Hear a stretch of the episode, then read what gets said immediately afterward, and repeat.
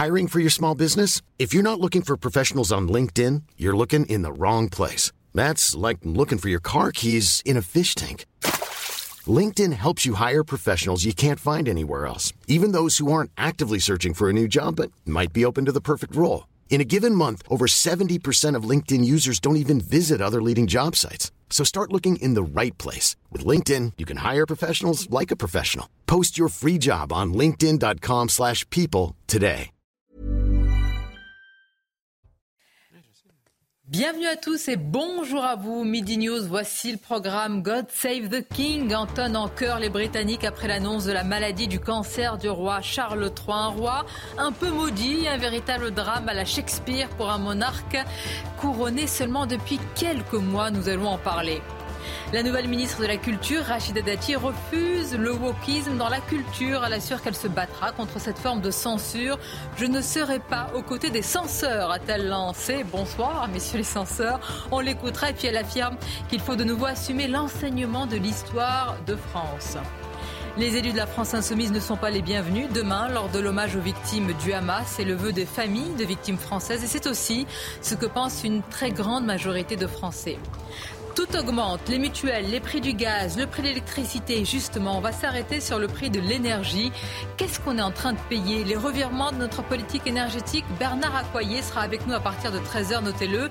Ancien président de l'Assemblée nationale et président aussi de l'association Patrimoine nucléaire et climat. Il lutte contre les lobbies écolos.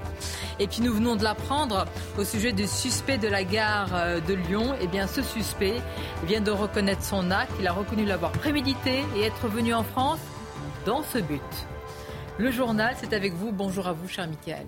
Bonjour Sonia, bonjour à tous. Quatre mois après l'hommage aux victimes du sept octobre, c'est demain à Paris. Et selon un sondage C S A pour CNews, Europe un et le J D D, trois Français sur quatre estiment que la France insoumise n'a pas sa place à cette cérémonie. Alors et vous, qu'en pensez-vous ? Les élus de la France insoumise ont-ils leur place à cet hommage prévu demain ? Nous sommes allés vous poser la question. Je pense que le président de la République ne peut pas leur interdire de venir. Bon, on est en démocratie, délit d'opinion, et cetera. Mais en revanche, je pense qu'il pourrait y avoir un certain nombre de personnes à l'entrée qui leur demandent gentiment de ne pas venir. Ils n'ont pas reconnu le fait que c'était, que c'était pas un génocide, mais pratiquement, quoi. Ils l'auraient reconnu, bon ben. Et puis après, ils pensent ce qu'ils veulent. La moindre des choses, c'était de le reconnaître. Ils ne l'ont pas reconnu. Bon, ben voilà, euh, j'espère qu'ils viendront pas. Je pense que y a, je vois pas de difficulté à ce qu'ils y aillent, euh, en vérité.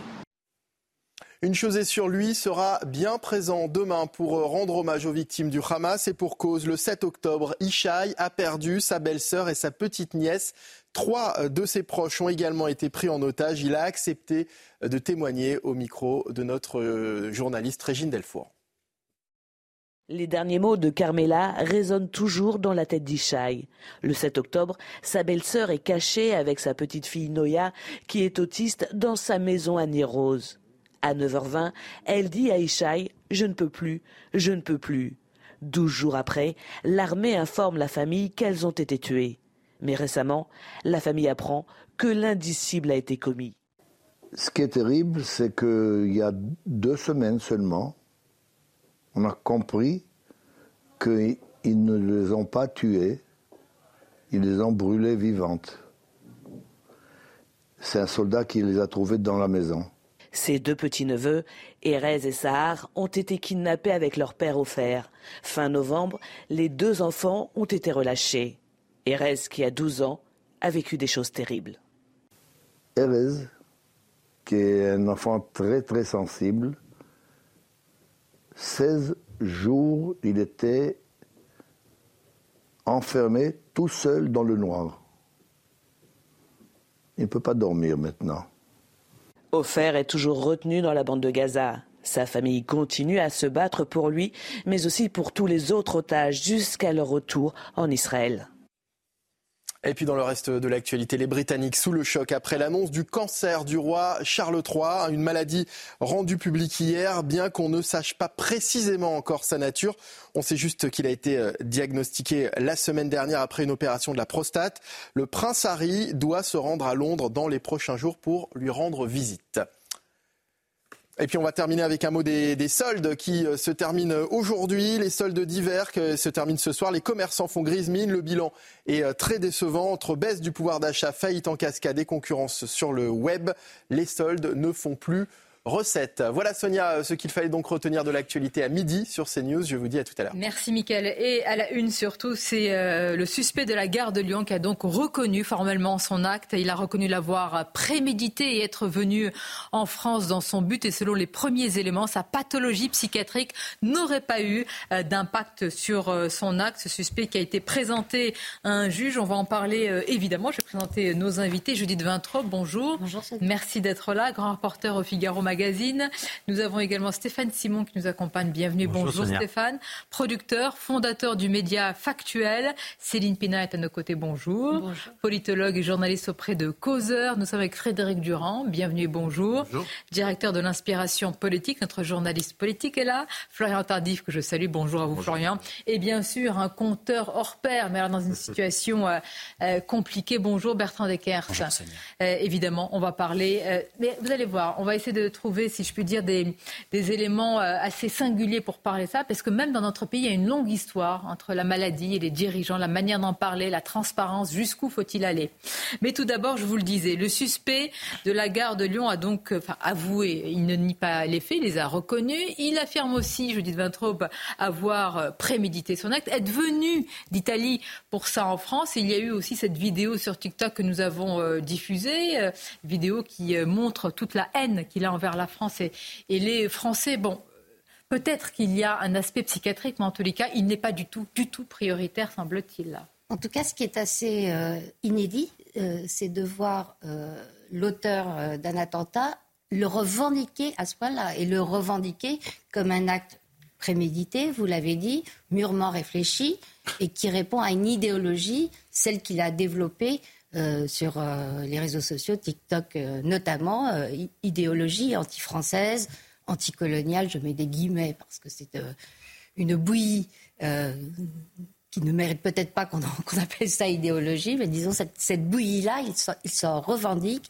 Donc là, euh, l'éternel défaut sur l'état psychiatrique euh, de, de celui qui commet euh, les meurtres va être assez compliqué. Effectivement, et c'est même devenu une excuse psychiatrique, Céline Pina.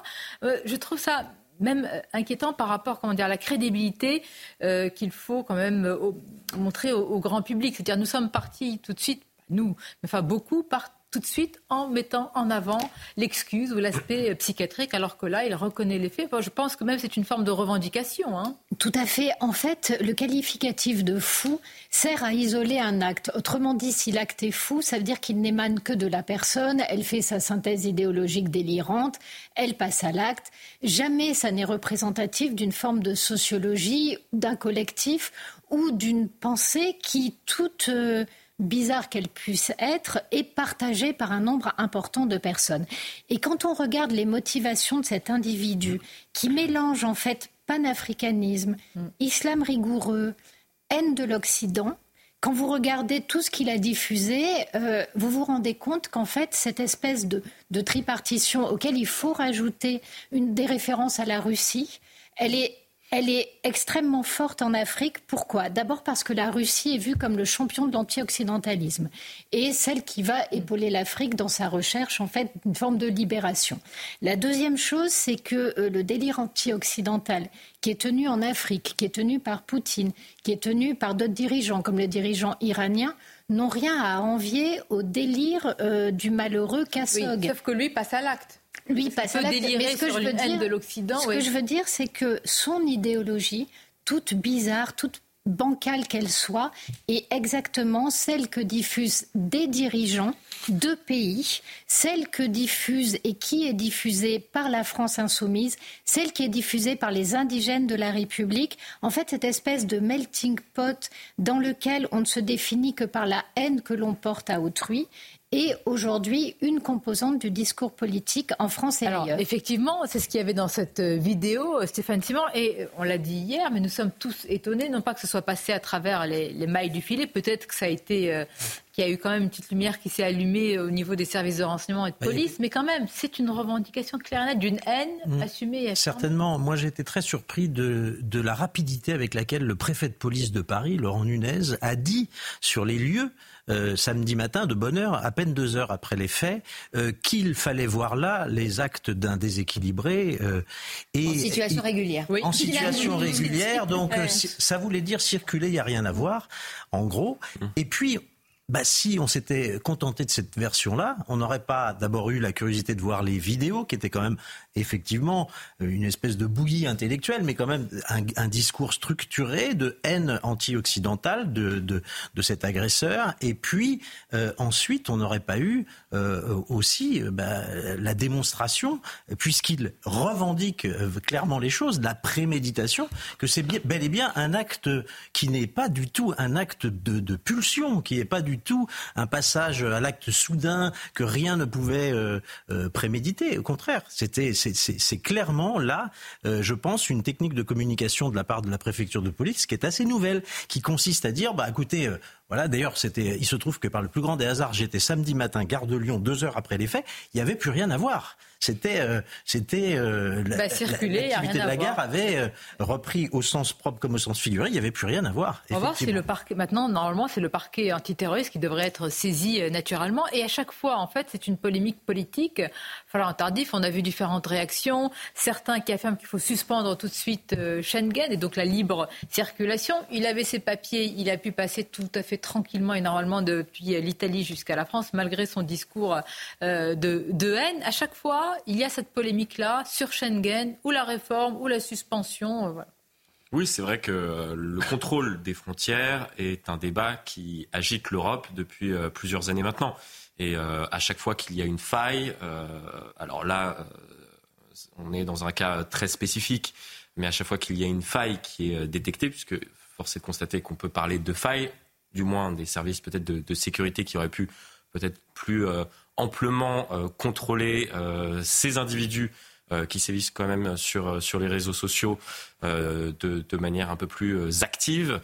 Euh, il avait un peu plus de quarante mille euh, abonnés. Ce n'est pas non plus n'importe qui euh, sur, sur les réseaux sociaux. Donc il jouit d'une certaine influence. Mais, mais plus que les, euh, les frontières, je pense, euh, on devrait regarder, et c'est beaucoup plus complexe, Euh, ce qui se passe justement sur, sur ces réseaux-là, euh, la manière dont est organisé euh, maintenant tout de même le terrorisme à travers euh, ces réseaux-là. Alors on a beaucoup cité euh, TikTok, on pourrait citer euh, Telegram ou d'autres applications euh, qui, qui permettent justement euh, de, de montrer au grand jour les, les failles de notre système, malheureusement.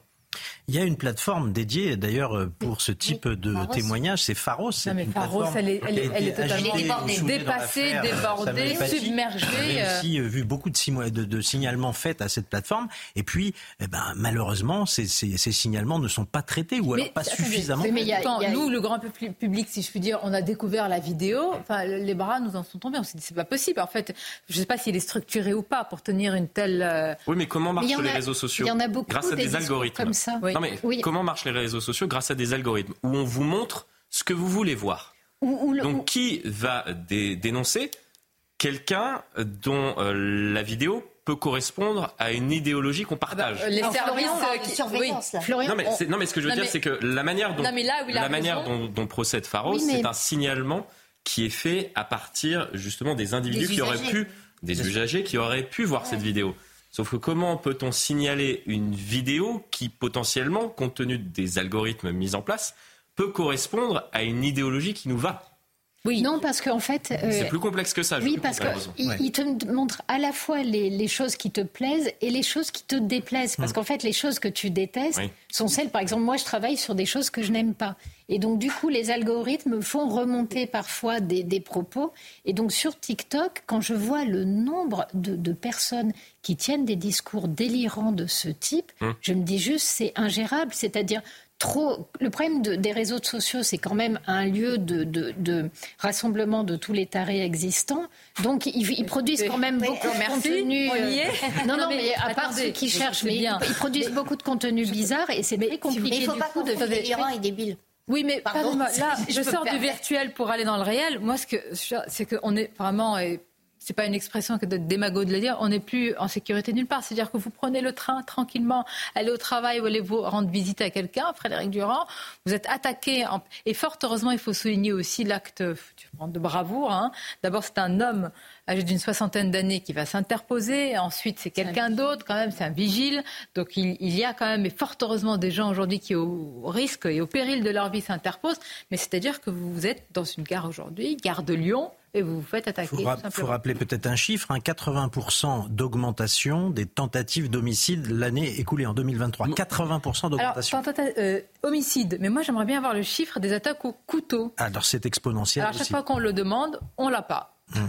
Qu'ils ne sont plus... Il c'est plus un fait divers. Est-ce que vous êtes d'accord, Frédéric Durand ? bah, Disons déjà, je pense que c'était extrêmement difficile de prévenir ce geste, contrairement à ce qu'on se dit là. Se le dire sur un plateau, c'est une chose. Dans, dans, le, dans la vérité, dans la vérité de la vie, c'est très dur parce qu'effectivement, comment vous distinguez celui qui a un message euh, de haine de la France et celui qui passe à l'acte, qui sont deux individus a priori différents. Euh, c'est pas parce qu'on a des messages haineux qu'on passe forcément à l'acte. Maintenant, imaginez que tous les messages, que tous les gens qui produisent des messages haineux soient suivis, euh, c'est totalement impossible euh, en réalité. Aujourd'hui, cet individu était, un, est italien, enfin, il était, il était en Italie, il est arrivé en France puisque aujourd'hui, quand on est en Italie, on est en France. Les gens ont du mal à le comprendre. Mais quand on est en Espagne, on est en d'accord. France. Quand on est en Allemagne, on est en France. Oui. C'est comme ça, depuis Schengen. On peut être d'accord, pas d'accord, c'est autre chose. Mais c'est une réalité. Euh, donc, comment voulez-vous que la, euh, que la police... Bah alors, euh, impuissance ah, Comment voulez-vous Comment voulez-vous si on, si, Pardonnez-moi. On a organisé euh... notre impuissance. Je suis d'accord avec vous, mais donc... Ah ben voilà, si vous êtes d'accord qui... avec moi, donc... Non, non, je suis d'accord avec ah. vous, mais pas... Euh, ce... mais comme nous ne sommes pas au pouvoir, je peux quand même émettre quelques avis. C'est-à-dire que comme il a les papiers, comme il peut circuler, donc tout va bien, en fait. En fait, il n'y a pas. Y a mais pas non, tout va pas bien. C'est juste, on se demande comment prévenir ce genre de oui. choses. Je suis juste en train de dire que c'est en vérité extrêmement mais oui.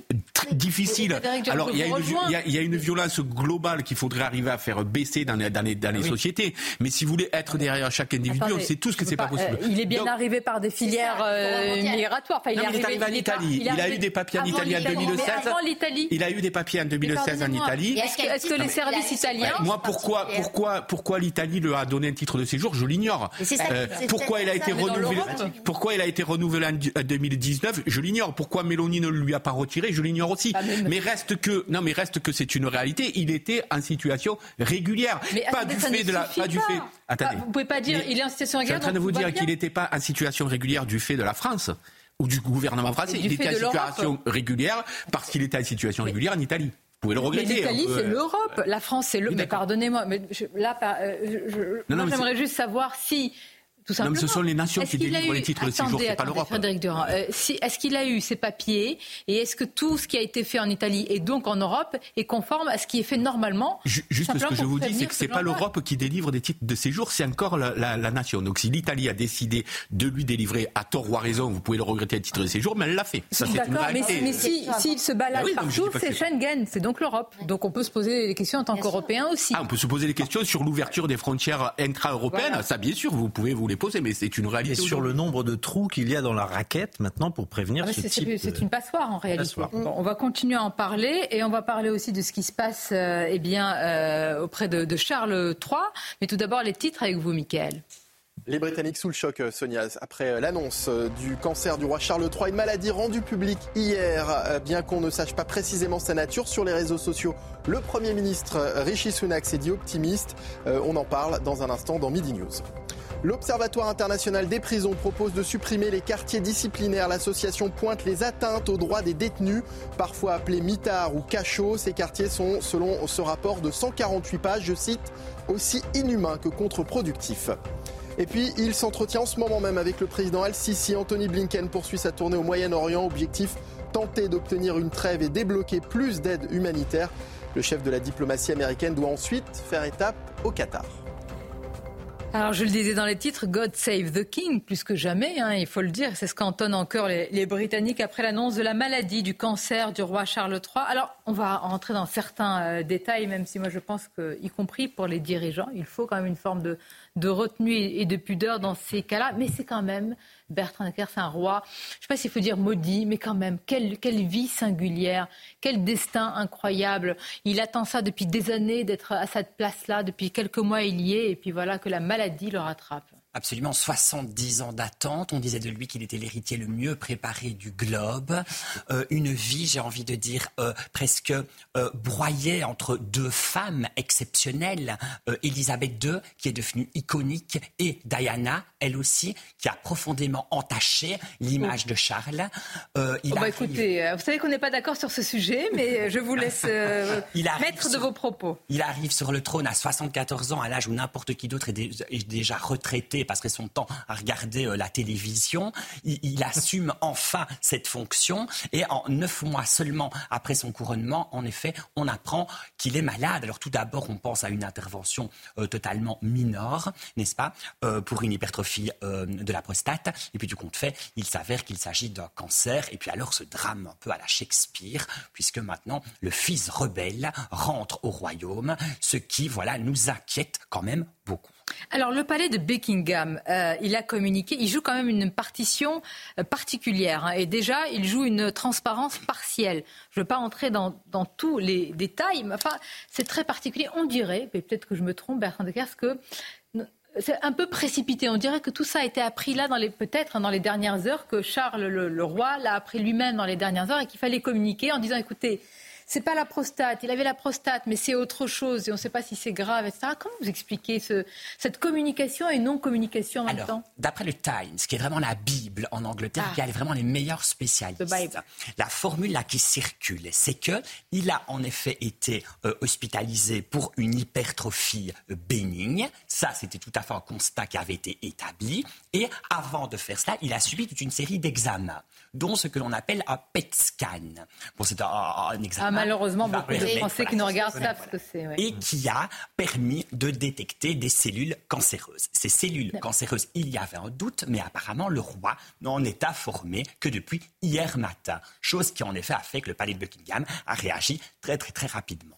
Moi, je veux dire, c'est euh, mis à part, si je puis dire, euh, qu'il soit, qu'il, qu'il est roi, c'est comme tout le monde, malheureusement. La maladie le, le rattrape. Et ce qui m'intéresse, c'est comment on communique sur ça. Nous avons ici en France une longue histoire entre la maladie et ben, des monarques aussi, parce qu'on a des présidents monarques, François Mitterrand, ça, ça Georges Pompidou, Georges avant, Pompidou, Georges Pompidou et euh, Georges Pompidou avec des images, voilà, où le public était pris à partie. On voyait qu'il ah, était oui. gonflé par la oui. cortisone euh, oui. et en, en, en état vraiment euh, de fragilité. Et de souffrance. Hein. Oui, de souffrance terrible. Et le, le mensonge a perduré en, en dépit de l'évidence. C'est incroyable. Alors, on vient d'une institution où, il y a deux ans seulement, sous le règne d'Elisabeth deux, encore en deux mille vingt-deux, on ne communiquait pas. Jamais. Never complain, never explain. On a dû attendre qu'Elisabeth deux soit couchée sur son lit, qu'on soit presque certain qu'elle ne se relève pas, pour que, le, le, bah je vous assure, pour que les premiers communiqués nous disent il y a quand même un petit problème, il va y avoir un souci. Donc en deux ans seulement, il y a presque une révolution de palais qui a été opérée par Charles trois. Et lui, ce qu'il dit dans la communication, c'est qu'il a souhaité dans un premier temps communiquer par rapport à la prostate pour inciter tous les autres hommes qui ont des problèmes aussi oui. à consulter. Et ça a terriblement marché, Sonia, puisque le fameux site du N H S, qui est le grand site médical en Angleterre, concernant les problèmes de prostate, le, le site ah. a été consulté avec oui. mille pour cent en plus que bon. d'habitude. Si ça a valeur de, comment dire, d'exemple, de ça, communication, de communication c'est, c'est très très bien. Mais c'est dans cette démarche-là aussi qu'il communique sur le cancer. Alors on va parler du risque, de, de ce qui peut se passer, et cetera. Mais qu'est-ce que ça veut dire qu'on va suivre, euh, je sais pas, mois après mois, jour après jour, semaine après semaine quand même, la dégradation ou l'évolution d'un homme avec un traitement douloureux comme beaucoup de Français, je veux dire, Britanniques et n'importe qui euh, peut connaître ça dans la famille ? On n'a pas encore les réponses à ces questions. Qu'est-ce qui a été diagnostiqué exactement ? Quel organe ? Est-ce qu'il y a eu une tumeur ? Pas de tumeur. Est-ce que le, le, le, le premier soin qu'il a subi hier est de la chimiothérapie, de la radiothérapie, de l'immunothérapie ? On ne sait pas cela. On ne sait pas comment il va réagir non plus. Mais en effet, vous le savez, les tabloïds sont sur les dents. Ils ont même réquisitionné des journalistes de façon supplémentaire, alors où l'on se parle. Alors, tous les ça, hôpitaux ça quasiment du royaume, ouais. sont, enfin de, de Londres en tout cas, sont sous très haute surveillance et on regarde quel établissement va être fréquenté par le roi. Le, quand on mmh. connaîtra déjà la clinique qui a été choisie, on aura peut-être déjà encore des informations plus précises par rapport au traitement. On peut peut-être être, être un peu rassurant hein, quand même, parce que c'est, le cancer de la prostate, ça touche quand même un oui, homme. Mais c'est pas ça. Pas il a cancer dit, de la prostate.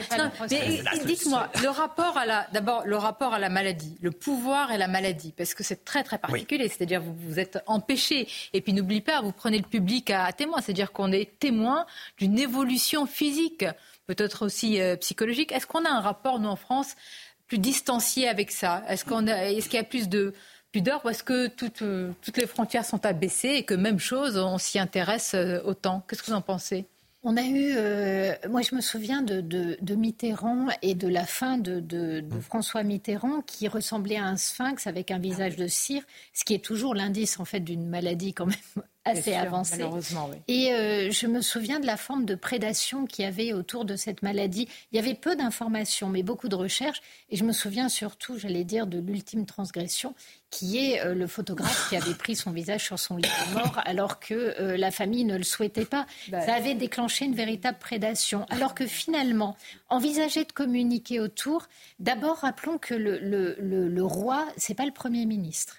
Donc il peut alléger un petit peu son calendrier. La deuxième chose, c'est que ça peut le rapprocher de ses sujets. Autrement dit, aussi haut, soyez-vous placés, mmh. vous n'échappez ah bah. pas au malheur humain. Euh, la maladie, euh, le chagrin, les divorces, bien sûr, voilà, la souffrance, tout ça. Tout ça, tout, oui. ça, tout ce qui fait qu'on est des hommes taillés dans la même chair. Mm. Et euh, j'allais dire, enfin, peut-être pour la, la dernière chose, c'est euh, la maladie ne doit pas être un tabou. À soixante-quinze ans, il y a franchement des chances que, pour que vous en ayez quelques-unes, pour que vous ayez besoin de traitement.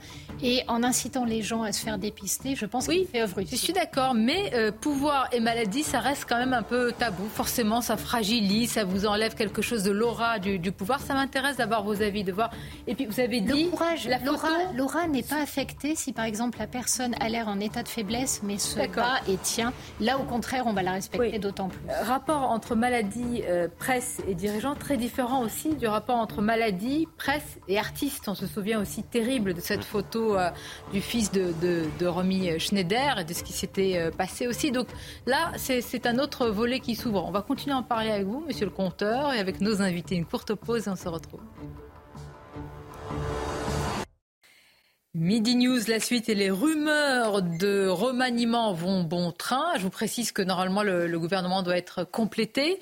Eh bien, ces, prochains, ces prochaines heures, Florian Tardif, un, un, un membre de on va dire du gouvernement, euh, me, me confirme qu'il y a bien une rencontre compliqué. entre le président de la République et le Premier ministre. Bon, c'est un déjeuner. Mmh. Et donc très probablement, parce que c'est vrai que ça dure, hein. Là, on n'a pas tout ce gouvernement-là. Il manque tous les ministres délégués, les secrétaires d'État. Quinzaine de personnes. Enfin, c'est interminable pour une petite dizaine oui, de personnes. Oui, oui, oui. Même, même, les Français bah, voilà. qui nous regardent ah, n'attendent pas. Même pour nous, c'est pas interminable. Jours, euh, voilà, je suis d'accord. Euh, en se disant chaque matin euh, qui sera secrétaire d'État, euh, à la mer, et cetera, et cetera. Mais par contre, c'est une attente assez insoutenable pour les personnes qui sont concernées et qui sont dans l'attente, justement, à qui on a dit il y a un mois, ne t'inquiète pas, euh, tu auras ouais. peut-être euh, un poste euh, en tant que, que ministre délégué sous tel ou tel... Euh, il y en a une qui doit s'inquiéter. L'éducation, ça fait du monde ah, qui oui. peuvent atteindre. Il n'y a bon. pas que la dizaine de personnes en question. Mmh. Il, y a, il y a beaucoup... Alors, de... ministère de l'Éducation, on va préciser ce que ah, vous oui, dites. Oui.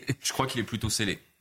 Bon, en tout cas, on attend, on n'est pas sûr. Vous voulez dire que le sort d'Amélie Oudéa-Castéra est scellé? Disons que, compte tenu de ce qui se passe euh, depuis euh, plusieurs heures, euh, François Bayrou, euh, blanchi par, euh, par la justice, ancien ministre de l'Éducation nationale, qui n'a pas trop fait de vagues lorsqu'il était à la tête du ministère pendant cinq ans. Voilà, ça...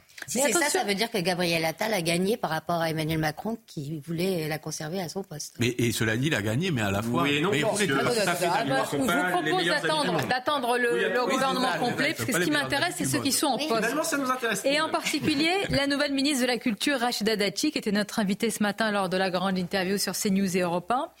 Et alors, elle a été claire sur le, sur le wokisme qui s'infiltre partout, et en particulier dans les institutions culturelles. Je ne serai pas aux côtés des censeurs, a-t-elle dit. Écoutons-la et vous me direz ce que vous en avez pensé. Je suis très sensible, et c'est un combat, la lutte contre les discriminations.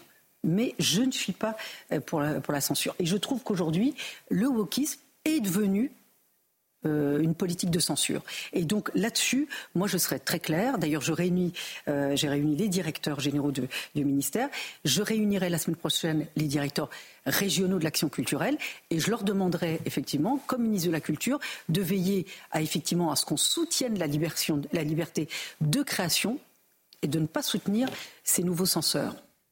Alors, pour elle, le wokisme est une censure. Quand même, après Pap Ndiaye au ministère de l'Éducation et Riba Abdoul Malak à la Culture, ce serait une véritable révolution si elle mène vraiment la bataille à Rachida Dati, parce qu'il faut le dire, hein, c'est l'un des ministères avec les institutions où, il y a, où l'infiltration du wokisme est la plus importante. Oui, bien sûr. Il faut se rappeler que Pap Ndiaye euh, avait revendiqué d'être euh, d'un, d'un wokisme oui. modéré, euh, disait-il. Quand euh, on lisait ses textes, et notamment c'est ce qu'il avait fait euh, outre-Atlantique, on, disait, on se demandait où était la modération. Enfin, passons.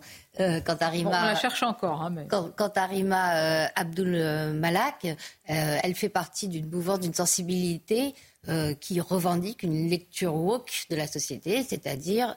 Euh, euh, Voir tous les rapports, voir tous les rapports de ouais. force par le biais d'une grille de lecture dominant-dominé, les dominants étant les blancs occidentaux et les dominés tous les autres. Et relire toute la réalité, toute l'histoire, d'où le, le décolonialisme, et cetera. Elle faisait partie, je crois, de la, la commission Blanchard oui. euh, qui cherche des, des noms de, de, de personnes issues de la diversité pour euh, rebaptiser euh, euh, les, institu- les, les rues et, et et certains monuments. Euh, elle avait dit que les institutions culturelles devraient désormais être euh, présidées euh, par euh, une propension sensiblement en augmentation de gens euh, issus de la diversité. Alors, la rupture, elle ne parlait pas que de la couleur. Alors, rupture avec Rachida Dati qui d'ailleurs, donc, sur ce sujet... Très, très net. Très net. Bon. Non, pourquoi je, je fais ce long préambule ? Parce qu'on on a l'impression que finalement, ce que dit Rachida Dati, c'est à peu près la base euh, quand euh, on oui. est issu de la famille euh, politique d'où elle, d'où elle vient et quand on a les, les, les idées qu'elle professe. Hein, on ne l'a jamais prise, encore heureux, euh, en flagrant délit de, de communautarisme. Elle n'a pas la moindre complaisance par rapport euh, à ses discours et à ses attitudes. Donc, elle ne dit pas énormément de choses, mais le peu qu'elle dit, c'est déjà à choc. Et puis, pardonnez-moi, sur les nouveaux censeurs, elle, elle avait déjà euh, donné un signe, parce que sur les signataires, Céline Pina, de la pétition contre euh, Sylvain Tesson, qualifié d'icône réactionnaire, elle avait, elle avait beaucoup, euh, ré, enfin, elle avait réagi. Hein. Et euh, moi, je pense en fait au ministère de la Culture, pour les livres, à tous ceux aujourd'hui qui relisent les livres pour en effacer euh, les mots ou les passages. Non, comment on les appelle déjà ? J'avais les sensi- sensibility readers. readers, nouveaux ayatollahs de la littérature. Si elle dit ça, bah, elle va s'y attaquer aussi. Oui, ce qui est intéressant, c'est le lien qu'elle fait dès le début entre discrimination et wokisme, parce qu'il n'est pas évident ce lien-là. Lutter contre les discriminations, à la base, c'est plutôt une bonne chose. Mais à quoi sont utilisées aujourd'hui les, les discriminations, que ce soit à l'intérieur de l'université ou dans le monde culturel ? On crée de plus en plus d'instances censées veiller à la lutte contre les discriminations ou à la j'allais dire, à la diversité, et cetera, qui en fait sont devenus de véritables outils de censure qui permettent d'exclure des personnes et qui sont en train de, de tuer complètement tout ce qui est liberté de création. Aujourd'hui, on s'intéresse moins au contenu de ce qui est proposé culturellement que euh, lors du montage des dossiers, on va vous demander, mais est-ce que la script... Et euh, de français, censure et ouais. de répartition des places exactement. Et des financements. Et en fait, et en, des fonction, financements. Voilà. En fonction mais de oui. l'origine, euh, donc on est sur des systèmes mais... qui sont à la limite d'une forme de racisme déguisé, euh, dans lesquels euh, là, ce n'est pas le talent de la personne, ce n'est pas son, ses compétences que vous mettez en avant, c'est euh, sa couleur de Bien peau. Sûr. Parce que derrière cette couleur de peau, c'est une souffrance que vous devez réparer. Mais si les institutions deviennent des outils à réparation de souffrance des gens qui travaillent dedans ou qui les sollicitent, on ne va pas s'en sortir et c'est exactement ce que combat Rachida. Ah oui, mais par... c'est, c'est une grande bataille, hein. Si elle livre cette bataille au ministère de la Culture, pour moi, c'est vraiment... Tout en étant candidate à l'Amérique. Tout en étant... Ça serait une, une révolution parce mais que... Mais au moins, elle est courageuse. Mais, parce mais que sincèrement, tous les gens... Euh, Quand elle a pris le poste, tous les gens ont dû lui dire « Oh là là, il n'y a que des coups à prendre ouais. ». Et c'est vrai, il n'y a que des coups à prendre. Et elle y va quand même. Et quand les gens se demandent pourquoi Rachida Dati, qui est comme une personnalité particulière, finit finalement par marquer des points, c'est à cause de ça. les gens l'accréditent toujours au moins, qu'ils l'apprécient ou pas, d'un réel courage. C'est votre bah, avis, Stéphane Simon ? Oui, oui, c'est mon, c'est mon avis. Je, je, je suis vraiment totalement aligné. Je veux dire qu'elle s'attaque aussi, à, et c'est peut-être l'occasion d'une transition, elle s'attaque aussi à la, je dirais, à la représentation des opinions sur le service public. Et ça aussi, c'est un, c'est un vrai combat. Si déjà elle mène ces deux combats, c'est-à-dire euh, s'attaquer au wokisme, en tout cas ne pas le laisser prospérer, et par ailleurs veiller à la pluralité des opinions Euh, sur le service public, je pense plutôt à Radio France, mais il y a aussi France Télévisions, ce sera déjà euh, ah. une sacrée bataille. Elle avait donné une interview dans le journal du dimanche où elle dit que le service public doit représenter et refléter cette diversité des opinions. Donc ce matin, je lui demande, donc il ne le reflète pas à l'instant T. Elle n'en répond pas habile parce mais qu'elle elle dit peut... qu'elle va les recevoir. Mais elle va dire qu'elle va les recevoir. Et donc, euh, on va... non, mais dire ça, et même sur le wokisme, oui, moi oui. je trouve que. C'est-à-dire qu'on est passé de Pap Ndiaye et Mme de Malak à Rachida Dati, le changement, c'est vrai, Florian Tardif, il est assez. Euh... Comment dire, il, il est visible. Il est visible. Alors, il faudrait que tout ça devienne des actes, évidemment, mais pour l'instant, sur le plan de la parole, il y a, il y a des prises de parole qui sont intéressantes. Moi, je voudrais vous raconter une toute petite anecdote, si vous m'y autorisez. Bien sûr. J'ai, j'ai poussé auprès du C N C, donc euh, vous savez, l'organisme qui finance le cinéma, un projet, euh, un joli petit film qu'on m'avait proposé, euh, qui parlait de, d'une relation entre père et fils. Mmh.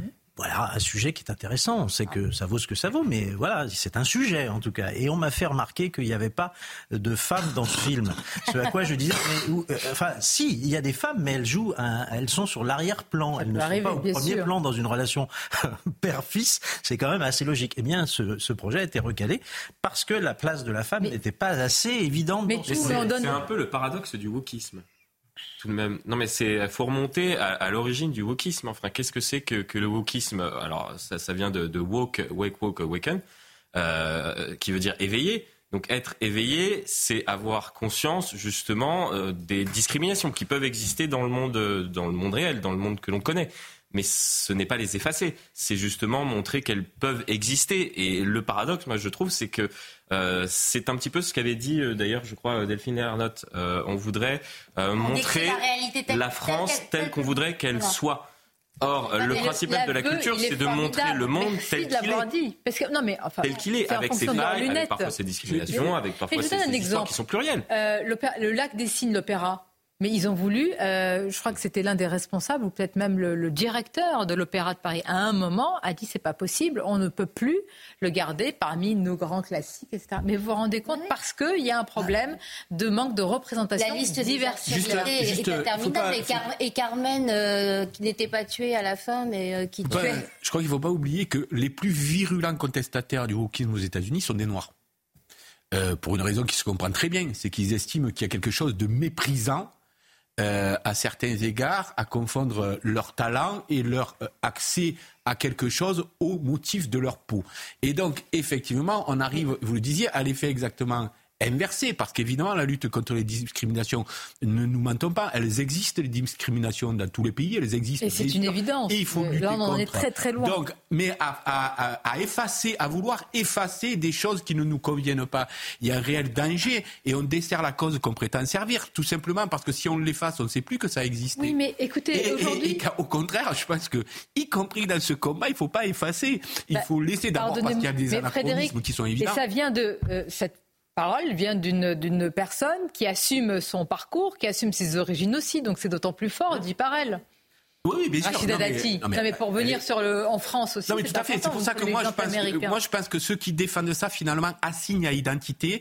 Euh, euh, et ah ils bah font, c'est du racialisme. Et, ils font beaucoup plus de mal. Alors moi, je regrette la, que la lutte des races ait remplacé la lutte des classes, évidemment, un bon marxiste. Mais je pense que effectivement, ça sert aussi à noyer un peu le poisson des inégalités sociales et économiques au profit de ce type d'inégalités qui, bien sûr, existent et qu'il faut les battre. Mais je ne confonds pas discrimination oui, et inégalité. Et qu'une ministre de la Culture le dise aujourd'hui. Eh ben, j'ai, on l'attendait quand même et on va voir à l'épreuve des faits. Je voudrais simplement euh, vous diffuser, vous allez réagir. Alain Finkelkraut qui a pris la défense de Sylvain Tesson. Je vous rappelle en quelques mots, vous avez vu cette pétition, c'était mille deux cents. C'est combien de signataires ? deux mille ? mille deux cents. Euh, du printemps des, des, des poètes. Et écoutez vraiment là les mots choisis, la manière dont euh, Alain Finkelkraut défend euh, Sylvain Tesson. Et Sylvain Tesson est qualifié d'icône réactionnaire. Parmi ses délits, voire ses crimes, il, était, il a préfacé un livre de Jean Raspail. Pas le camp des saints, mais Jean Raspail est associé au camp des saints. Une dystopie racontant une invasion migratoire. Et là est le danger pour, effectivement, ces pétitionnaires. Le danger, en effet, d'une fermeture des frontières.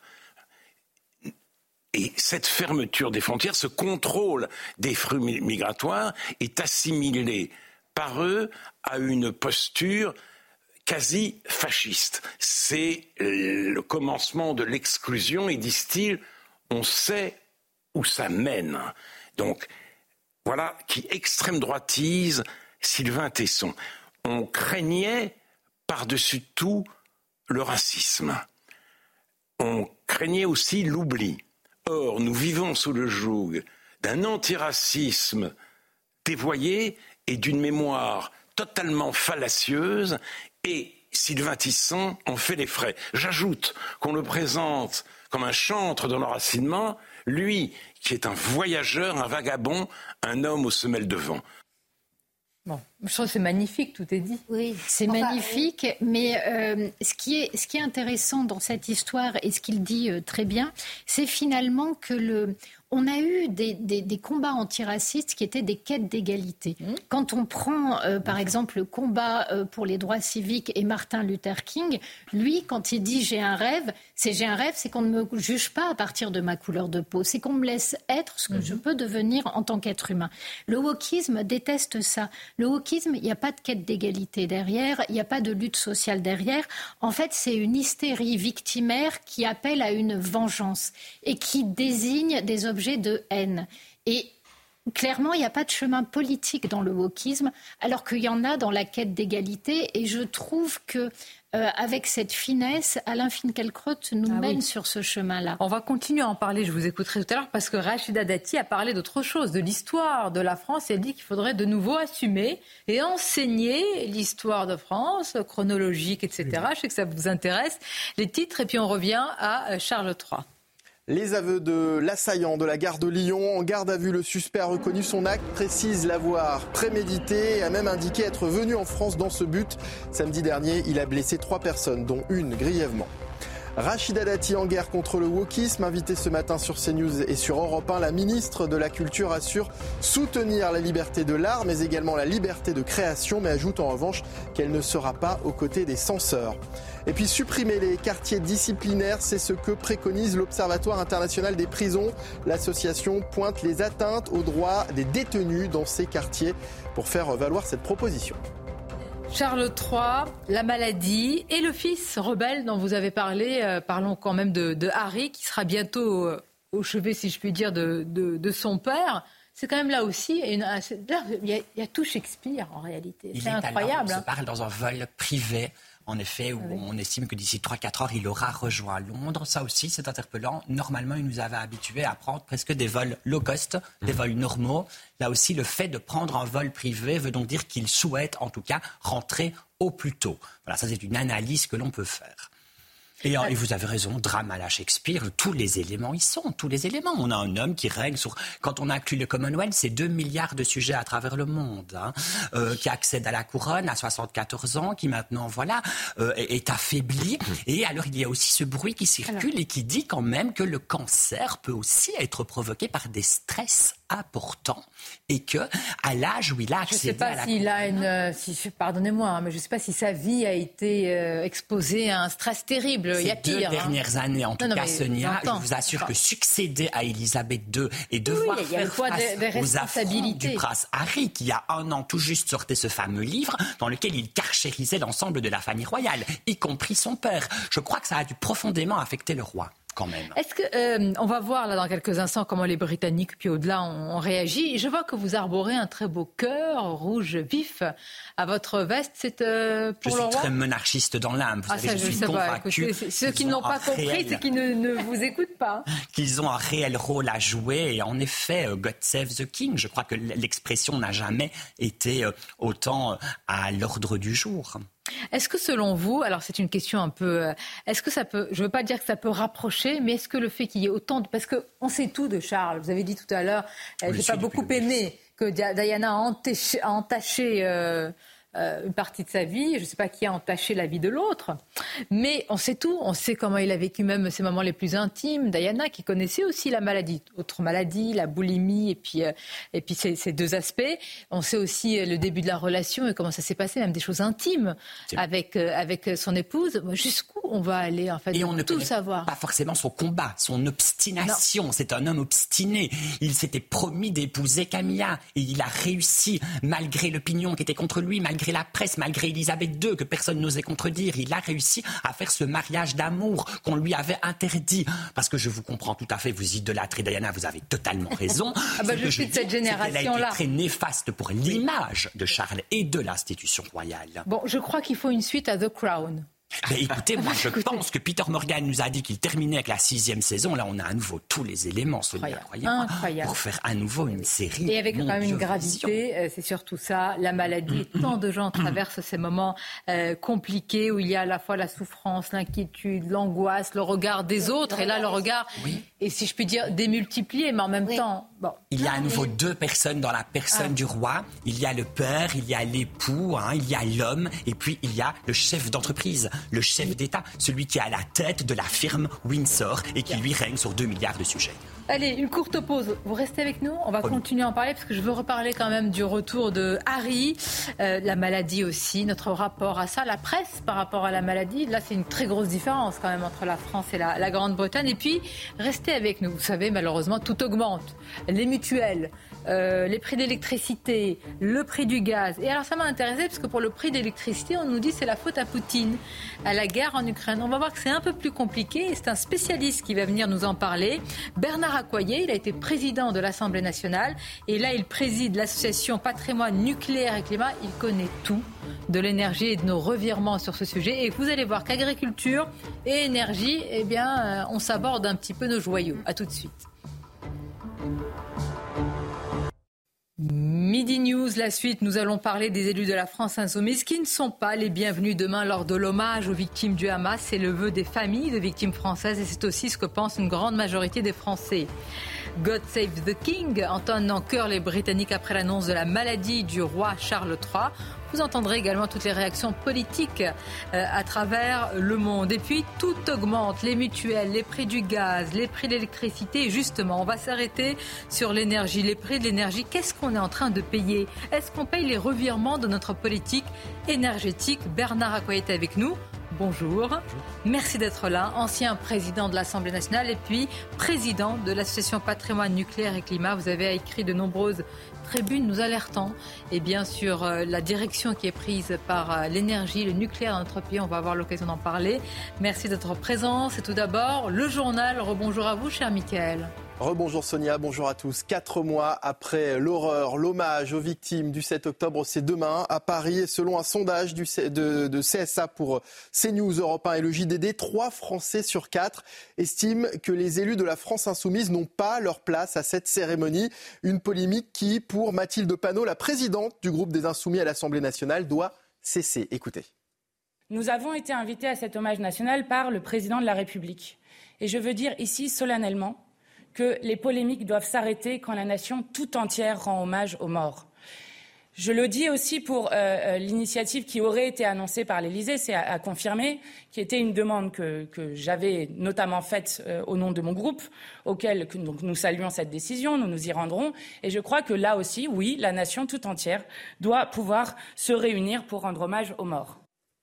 Le secrétaire général des Nations Unies, Antonio Guterres, a nommé hier un groupe indépendant piloté par Catherine Colonna. Son objectif est d'évaluer si l'UNRWA fait tout ce qui est en son pouvoir, je cite, pour garantir sa neutralité. Régine Delfour, bonjour. Vous êtes notre envoyée spéciale à, à Tel Aviv. Que sait-on de ces employés hein, suspectés d'avoir participé aux attaques du sept octobre ? Eh bien, écoutez, dans un rapport qui émane du renseignement militaire israélien, on apprend que parmi les douze employés de l'UNRWA qui sont suspectés d'avoir participé aux attaques du sept octobre, dix feraient partie, seraient membres du Hamas, un du djihad islamique, et que d'autres employés de l'UNRWA seraient membres de l'aile militaire du Hamas. Alors, dans les faits, un conseiller scolaire aurait enlevé à Ran Younes une femme et son fils. Un employé de l'UNRWA aurait participé à l'enlèvement du corps d'un soldat israélien. Certains employés auraient distribué des armes, d'autres auraient coordonné le mouvement des véhicules quand ils étaient en Israël. Et puis, un employé aurait participé activement au massacre dans le kibboutz de Berry où quatre-vingt-dix-sept personnes ont été tuées. Je vous rappelle, euh, donc, euh, tous ces faits, en fait, ont été établis par le renseignement euh, militaire israélien, euh, notamment grâce aux écoutes téléphoniques et à la localisation de ces portables. Et il a été aussi dans ce rapport notifié que plusieurs enseignants de l'UNRWA auraient célébré sur Telegram, c'est cette messagerie instantanée, les massacres du sept octobre. Merci beaucoup Régine Delfour, envoyée spéciale pour CNews en Israël. Et puis après la France, la Belgique ou encore l'Allemagne, c'est au tour de l'Italie d'être concernée par la colère d'une partie de ses agriculteurs. Ils sont plusieurs dizaines à converger vers Rome pour réclamer une meilleure rémunération. Les agriculteurs italiens exigent notamment la suppression des taxes sur le carburant et une revalorisation du prix du lait. Voilà Sonia, ce qu'il fallait retenir de l'actualité à treize heures sur CNews. Merci à vous Michael, et très certainement il y aura beaucoup beaucoup d'émotions demain lors de la cérémonie d'hommage en mémoire aux victimes du Hamas, victimes françaises, ce sera aux, aux Invalides. Euh, alors s'ils veulent venir, les élus de la France Insoumise, et vous les avez entendus, vont venir, ils seront présents à cette cérémonie. La France quand même, je vais le rappeler, le pays... pour... pour lequel il y a eu le plus, je crois, de, de ressortissants tués, quarante-deux victimes. Et je rappelle qu'il y a encore dix jours, Jean-Luc Mélenchon expliquait que ce qui s'était passé le sept octobre n'était absolument pas un pogrom. Avant qu'on en parle, je voudrais quand même qu'on revienne sur tout ce qui a été dit par les, ces élus de la France Insoumise, ces mêmes élus qui feront face euh, demain euh, aux, aux familles de, de victimes françaises. Une simple question. C'est un mouvement de résistance, euh, le Hamas ? C'est nécessaire d'avoir... Euh, Est-ce que c'est un mouvement de résistance ? C'est un groupe politique islamiste qui a une branche armée et qui euh, s'inscrit euh, dans les formations politiques palestiniennes. C'est un mouvement de résistance qui euh, euh, a pour objectif euh, la libération de, la, de la Palestine de et la... qui résiste. Une réponse qui avait mis le feu aux poudres et suscité l'indignation générale. Quelques jours plus tôt, Mathilde Panot avait déjà provoqué la polémique en refusant de qualifier le mouvement de terroriste. C'est une, euh, la branche armée qui euh, aujourd'hui est responsable de crimes de guerre, voilà, et dont, et c'est largement documenté. Pourrait... Mais j'ai répondu sur terroriste en fait. Quelques semaines après, le député et les filles David Guiraud avaient à son tour déclenché une tempête politique avec cette inversion actuelle. Accusatoire, mensongère. Le bébé dans le four, ça a été fait, en effet, par Israël. La maman éventrée, ça a été fait, c'est vrai, par Israël. Pendant la... Pendant, en quarante... Je crois que c'est Sabra et Chatti, là.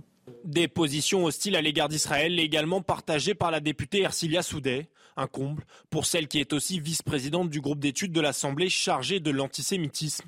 Un antisémitisme contre lequel la France insoumise n'avait pas souhaité marcher lors du grand rassemblement républicain. Bien, euh, Stéphane Simon, le sujet n'est même plus politique. Je veux dire, il est presque humain, c'est la décence, c'est le respect, simplement. Oui, c'est... On voit même comment ces députés pourraient être invités dans une...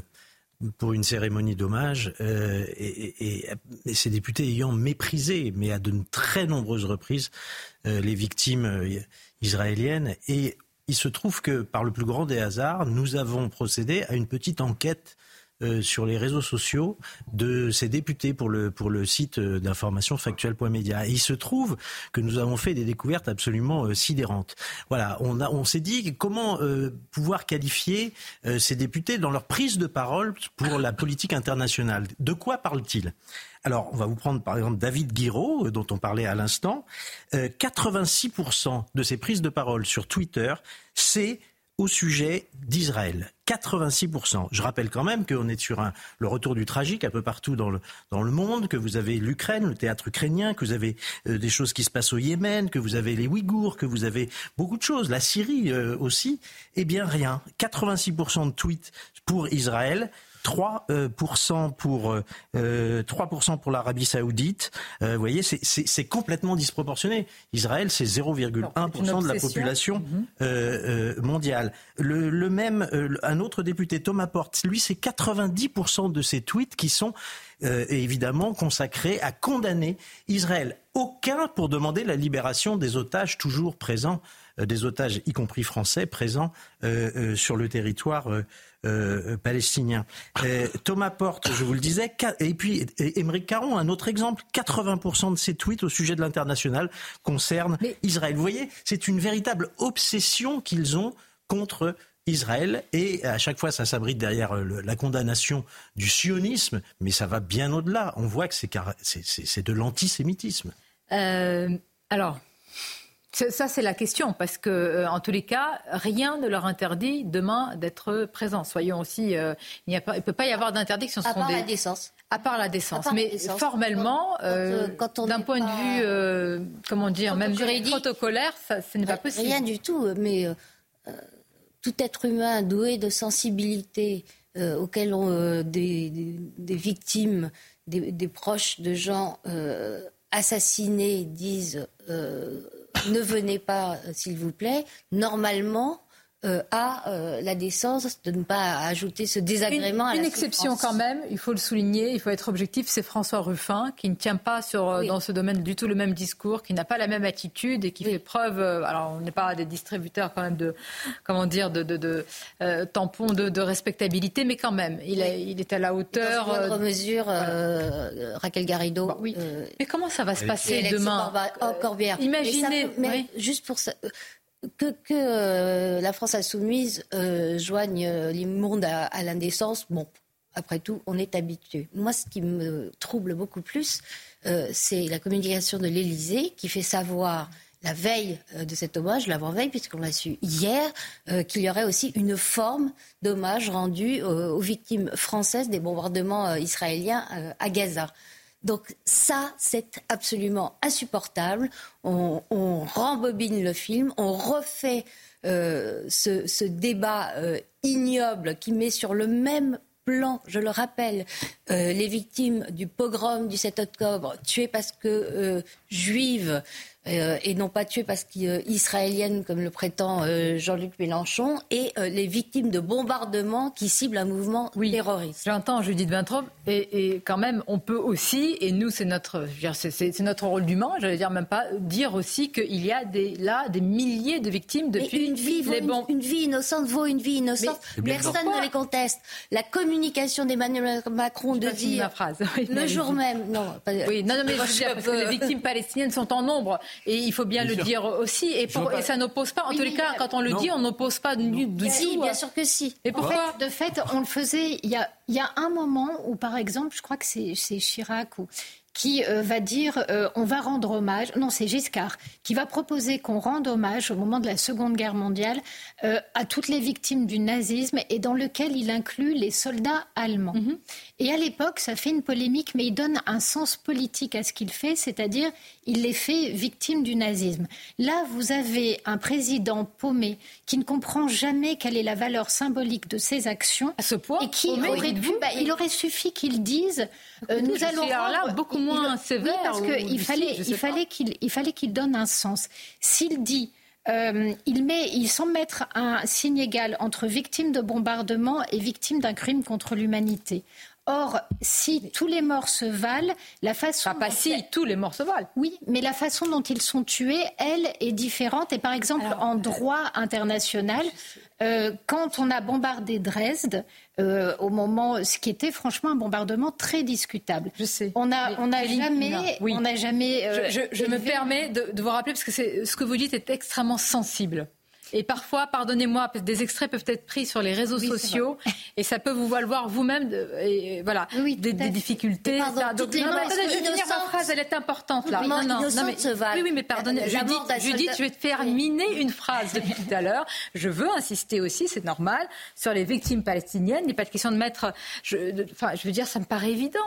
Toutes oui, les morts, en fait, il, il, toutes les morts d'innocence valent. Ce qui aurait été intéressant, voilà. ce qui aurait été juste intéressant, ça aurait été pour le président de dire tous ces hommes et ces femmes sont victimes du Hamas et sont victimes du terrorisme du Hamas, euh, qu'elles soient utilisées comme boucliers humains, enfin, euh, qu'ils aient été massacrés. N'est-ce pas le rôle d'un président français aussi de pouvoir dire à un gouvernement, quel qu'il soit israélien, d'appeler à la mesure quand il y a des milliers de victimes ? C'est pas, ça, ça vous je, paraît... Je crois, moi, ce que je comprends... Non, mais là, c'est l'hommage rendu aux morts. C'est pas exalté des rigors. J'ai mal à comprendre, parce qu'effectivement, on, per... on peut très bien être parfaitement conscient des massacres du sept octobre et trouver ça absolument avilissant pour, la... pour l'humanité tout entière. Euh, et cetera, et traiter de terroristes les gens du Hamas sans aucune ambiguïté. Tout ça est, est entendu. Euh, cependant, euh, je, euh, euh, aujourd'hui, il y a des milliers de femmes et d'enfants qui meurent en Palestine à cause des bombardements, et on peut aussi se dire qu'eux ne sont pas coupables de ce qui s'est passé le sept octobre. Enfin, je, personne, je vois, personne je, ne dit qu'ils sont voilà, coupables. Et, et donc, même. Leur, mort, leur mort n'est pas juste. C'est-à-dire qu'il ne fallait pas euh, le faire voilà. et donc, on, la même cérémonie. Encore de toute façon, droit. Il s'agit des victimes françaises. Hein. Oui, non, mais oui, il s'agit. Pour le coup. Bien sûr, parce que c'est un hommage national. Et donc ça, ça, ça concerne qui la nation. Qui est, qui est de la part de Macron euh, une, une, une erreur de communication ou je ne sais quoi, c'est une chose. Mais sur le fond du problème, moi je tiens malgré tout à dire qu'on peut parfaitement condamner de la manière la plus ferme possible les, les, ce qui s'est passé le sept octobre et euh, pouvoir se dire que ce qui se passe aujourd'hui et les morts des enfants et des femmes palestiniennes des, de, dans la bande de Gaza euh, n'est pas forcément la bonne réponse. Et puis je vais euh, vous dire, durée. Je suis euh, désolé, mais... ça, porte, ça porte préjudice même... Je, je... Pardonnez-moi, c'est peut-être un avis personnel, je veux dire, même aux Israéliens que de, que de laisser penser ça, c'est-à-dire beaucoup, moi j'ai beaucoup, une vie innocente égale une vie innocente. Non mais beaucoup pensent aussi qu'il y a euh, beaucoup trop de victimes aujourd'hui à, à Gaza, beaucoup mais... d'Israéliens le pensent, beaucoup mais de Français juifs le pensent, mais c'est bien de le dire. Oui. Et, bah, et le président en fait, de la République en fait, n'est pas le problème, dans son rôle. Souvent on le dit. Euh, pour se donner bonne conscience, ah et non. derrière, on met rien derrière. Bah si. C'est-à-dire que la, la, la question qu'on pourrait se poser, c'est euh, on voit bien qu'Israël fait énormément d'efforts, ouvre des couloirs humanitaires, euh, essaie d'interpeller. Donc on voit qu'ils ont le souci de ces vies humaines, ce mais, que de l'autre côté, le Hamas n'a pas. On personne est personne ne compare personne Israël et le Hamas, Israël, Israël, Hamas. Sur ce plateau. Donc, pas ici. La vraie question, pas ici, c'est vrai. La vraie mais question, dans le discours, y compris les États-Unis, y compris les États-Unis aujourd'hui, discours, demandent à ce qu'il y ait des frappes plus ciblées. C'est pas, c'est pas une, une abomination que de demander bon, ça aujourd'hui. Écoutez, on va, euh, donc, va, je pense qu'il y a raison garder et, et penser à, à, comment dire, à la teneur Chacun de la cérémonie avis, hier, qu'on commentera non, d'ailleurs le, ici même. Le problème de cette cérémonie, c'est qu'elle est déjà gâchée de fait par, par le, le, les polémiques qu'ont lancées la L F I. Euh, aujourd'hui, pas le moment de recueillement... Euh, Et on ne parle plus de la cérémonie, on ne parle plus c'est que des élus. C'est pour ça, pensons aux victimes, évidemment, tout d'abord. Et je donne rendez-vous à nos téléspectateurs demain, puisque nous euh, aurons l'occasion, évidemment, de, de suivre Peut-être tout cela. Un rappel des faits, et juste après cette avis. C'est juste pour dire que L F I a utilisé, justement, les victimes palestiniennes, il les a instrumentalisées pour empêcher l'hommage rendu aux victimes juives, et ça... Ça, c'est Bien. dégueulasse. Le rappel des ça, faits. Ça on va rester sur l'émotion. Le rappel des faits avec vous, Michael, et puis on change de sujet. Le rappel des titres, pardonnez-moi. Les Britanniques sous le choc après euh, l'annonce du cancer du roi Charles trois, une maladie rendue publique hier. Bien qu'on ne sache pas précisément sa nature sur les réseaux sociaux, le Premier ministre Rishi Sunak s'est dit optimiste et précise que la maladie aurait été diagnostiquée suffisamment tôt. L'Observatoire international des prisons propose de supprimer les quartiers disciplinaires. L'association pointe les atteintes aux droits des détenus, parfois appelés mitards ou cachots. Ces quartiers sont, selon ce rapport de cent quarante-huit pages, je cite, aussi inhumains que contre-productifs. Et puis le six février deux mille vingt-trois, la Turquie et la Syrie étaient confrontées au pire séisme de leur histoire. Plus de soixante mille personnes sont mortes selon le dernier bilan des autorités. Un an après, de nombreuses familles vivent toujours dans la rue. Tout augmente, les mutuelles, le prix du gaz, le prix de l'électricité. Justement, on va s'arrêter sur le prix de l'énergie, sur l'énergie en général. Est-ce qu'on est en train de payer les revirements de notre politique énergétique ? Bernard Accoyer, vous êtes ancien président de l'Assemblée nationale, président de l'association Patrimoine nucléaire et climat. Vous avez notamment euh, publié ce livre, Une affaire d'État, le sabordage du nucléaire français, euh, coécrit avec Chantal euh, Didier. Vous avez multiplié depuis des années de nombreuses tribunes pertinente, argumentée, étayée sur l'énergie. Je voudrais tout d'abord vous faire écouter quelqu'un, c'était sur France Inter, il y a quelque temps, c'était le sept novembre deux mille dix-sept. Pascal Canfin, écoutez ce qu'il disait. L'énergie nucléaire est une énergie du passé. Et il faut arrêter de croire à ce mythe comme quoi cette énergie n'est une énergie de demain. C'est une énergie du passé. Le carnet de commandes d'E D F est vide et la France doit rester à vous entendre. Tous ses œufs, tous ses œufs dans ce panier-là. C'est une anomalie, c'est une absurdité. Ça pouvait faire sens peut-être dans les années soixante, mais aujourd'hui, c'est une absurdité. Il faut donc en sortir. Ça, je vous dis, ça fait mal au cœur. C'est-à-dire que les conséquences de cette position, qui est une position idéologique, sans aucun fondement technique et encore moins scientifique, coûtent aujourd'hui à l'Europe et à la France extrêmement cher. Nous le payons tous les jours et nous n'avons pas fini d'en payer les conséquences au plan du pouvoir d'achat et au plan de la compétitivité. C'est-à-dire tout l'avenir de l'Europe et de la France dépendent de cette attitude excessive, dont je rappelle d'ailleurs que M. Canfin n'est pas moins que le président de la Commission de l'Environnement au Parlement européen et euh, la figure de proue euh, de Renew euh, au Parlement européen dans l'Assemblée sortante. Est-ce que vous estimez, Bernard Accoyer, que ce sont des, même s'ils sont, sont parfois des, des élus et des gens qui sont nommés, est-ce que c'est un lobbying au plus haut sommet de l'État qui a infiltré, qui a gangréné le sommet de l'État ? Alors le sommet, probablement pas tout à fait, mais en tout cas l'appareil d'État, certainement, et le milieu politique, certainement, et l'opinion publique, certainement. D'abord, juste un petit rappel, la France a été jusqu'à la fin des années euh, deux mille dix, euh, l'un des pays d'Europe où l'électricité était la moins chère. L'électricité, depuis cette époque, a euh, eu son, vu son prix multiplié par deux. Et c'est la conséquence de très graves erreurs politiques et effectivement de l'action d'un lobby gigantesque qui est le lobby antinucléaire qui, qui ne fait qu'un avec le lobby des énergies renouvelables intermittentes.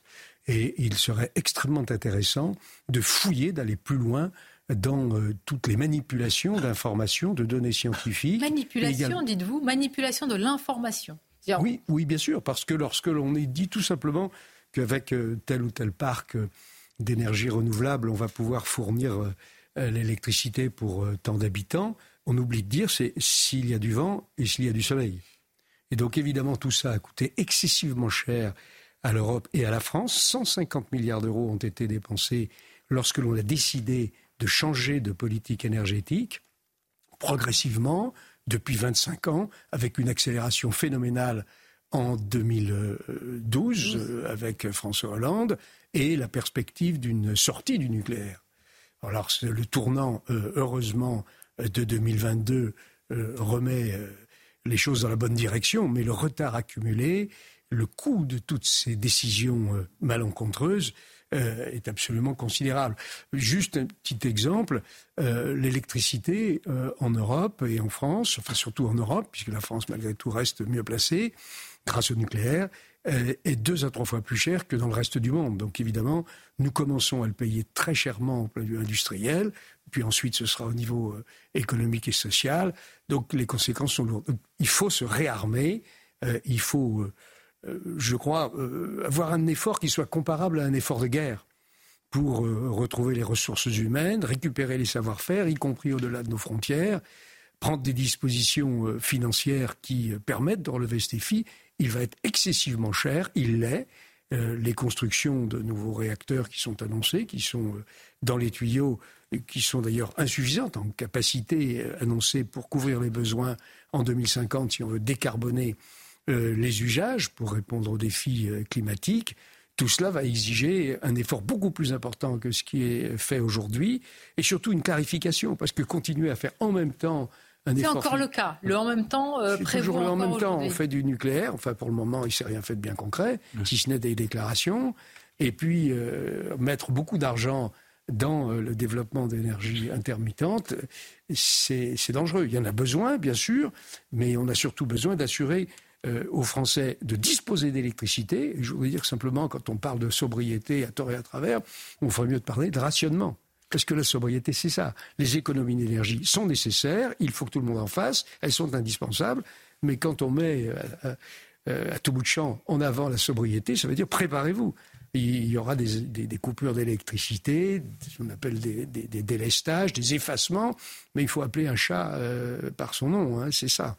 On va marquer une pause et on va rentrer dans les détails parce que beaucoup de nos euh, téléspectateurs veulent savoir pourquoi, par exemple, on n'est pas sorti même momentanément du marché de l'électricité. Et est-ce vrai que si on en était sorti, ça vaut une sorte de, je sais pas, de distance prise avec euh, l'Europe et, et l'Union européenne? Vous nous expliquerez aussi si on avait le choix sur le prix de l'électricité qui augmente. Et est-ce vraiment la faute à la guerre en Ukraine? Et puis surtout, est-ce que vous voyez une sorte d'analogie entre nucléaire et agriculture? Est-ce qu'on est en train de s'aborder finalement ce qui fait notre richesse en France? Avec vous tous, une courte pause et on se retrouve avec vous, Bernard Accoyer. À tout de suite. Nous parlons de sujets concrets qui nous concernent, qui vous concernent tous, les prix, notamment les prix de l'électricité, l'énergie, juste après le rappel des titres avec vous, Michael. Les aveux de l'assaillant de la gare de Lyon. En garde à vue, le suspect a reconnu son acte, précise l'avoir prémédité et a même indiqué être venu en France dans ce but. Samedi dernier, il a blessé trois personnes, dont une grièvement. Après la France, la Belgique ou encore l'Allemagne, c'est au tour de l'Italie d'être concernée par la colère d'une partie de ses agriculteurs. Ils sont plusieurs dizaines à converger vers Rome pour réclamer une meilleure rémunération. Les agriculteurs italiens exigent notamment la suppression des taxes sur le carburant et une revalorisation du prix du lait. Et puis les recommandations du gouvernement à l'approche des Jeux Olympiques. Il est notamment conseillé aux Parisiens de ne pas déménager pendant cette période, d'éviter les livraisons de colis et de privilégier la marche ou le vélo. Un site dédié a d'ailleurs été mis en ligne, anticiper les jeux point gouv point fr. C'est inquiétant. Quand il y a un site sur ça, c'est que ça devient inquiétant. Merci. Cassez-vous de paris point com pour ceux qui le peuvent. Oui. Ou alors ceux que vous avez le droit de faire. Ah mais vous, êtes, vous avez une, une imagination débordante. euh, revenons au prix de l'électricité, de l'énergie. Bernard Accoyer, ancien président de l'Assemblée nationale. Vous êtes également le, le président de l'association Patrimoine nucléaire et, et climat. Il y a eu un moment, un, vrai, un véritable débat, monsieur Accoyer, sur euh, fallait-il ou faut-il sortir, même momentanément, du marché marché européen de l'électricité. Moi, je me souviens, j'avais posé la question au ministre de l'économie. Je me dis, mais enfin, mais ce n'est pas possible, madame, quitte à s'éloigner même de l'idée européenne, de, de l'Europe. Euh, que pensez-vous de cela? Est-ce que vraiment on n'aurait pas pu, comme l'Espagne ou le Portugal, nous en éloigner un temps? D'abord, peut-être qu'il faut se poser la question de la pertinence et des conséquences de l'ouverture du marché de l'électricité. Le marché de l'électricité était déjà en lui-même presque un non-sens, parce que l'électricité ne se stocke pas. C'est un bien de première nécessité et euh, il ne pouvait pas être euh, traité comme les autres biens. On en a aujourd'hui les conséquences, en particulier euh, en France, où comme d'habitude, après avoir résisté, on a cédé, et on a cédé en allant même au-delà euh, des attentes de, de la Commission, en créant un système extrêmement compliqué qui a voulu créer de toutes pièces des concurrents à E D F. Nous avions en France un monopole qui nous donnait une électricité fiable et la meilleure marché d'Europe, pratiquement. Euh, on a cassé le, le système, on a scindé E D F, et on a voulu créer des concurrents qui sont ce qu'on appelle des distributeurs alternatifs. Il y en a plus de cent. Ce sont des traders. Euh, ils achètent une électricité à prix cassé à E D F, avec le système que vous connaissez, dit de l'A R E N, et euh, ils spéculent en fonction du prix de l'électricité sur les marchés. C'est un système qui ne tient pas debout, qui a simplement abouti à la hausse de l'électricité, je le dis, bien au-delà de la hausse du coût de production de l'électricité pro... en France. C'est, nous savions, nous allions alors. C'est là-dessus que nous devrions travailler. Il y a autour de ce système la C R E qui veille à ce que ces, ces distributeurs alternatifs puissent survivre et impose, au travers de la prise en compte dans le tarif bleu, le tarif réglementé de l'électricité, que le prix de marché européen rentre pour un quart dans le calcul de notre Mais, prix d'électricité.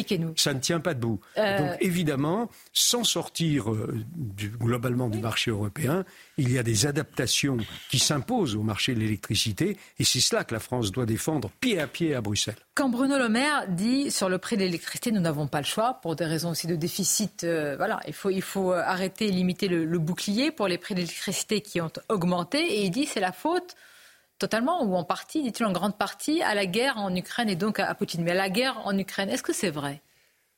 Les prix de l'électricité sont, pour les, en raison des règles européennes, dépendants du prix du gaz. Et le gaz a eu son prix qui a explosé, non pas au moment, enfin, pas seulement au moment de la guerre en Ukraine, mais à, à la fin euh, de l'année deux mille vingt-deux, quand il y a eu une reprise globale dans le monde. La demande a été au-delà de ce qui était disponible et les prix ont explosé.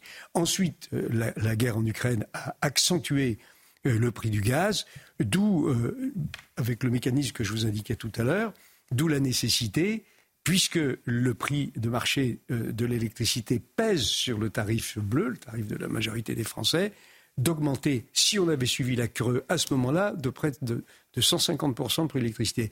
C'est pourquoi le gouvernement, à juste titre, a créé le bouclier euh, tarifaire qui a limité euh, la hausse à... Oui, euh, bah jusqu'à euh, maintenant. Hein. Oui, qui a limité la hausse. Oui, oui, et maintenant, exactement. Il s'agit de sortir du oui, bouclier tarifaire.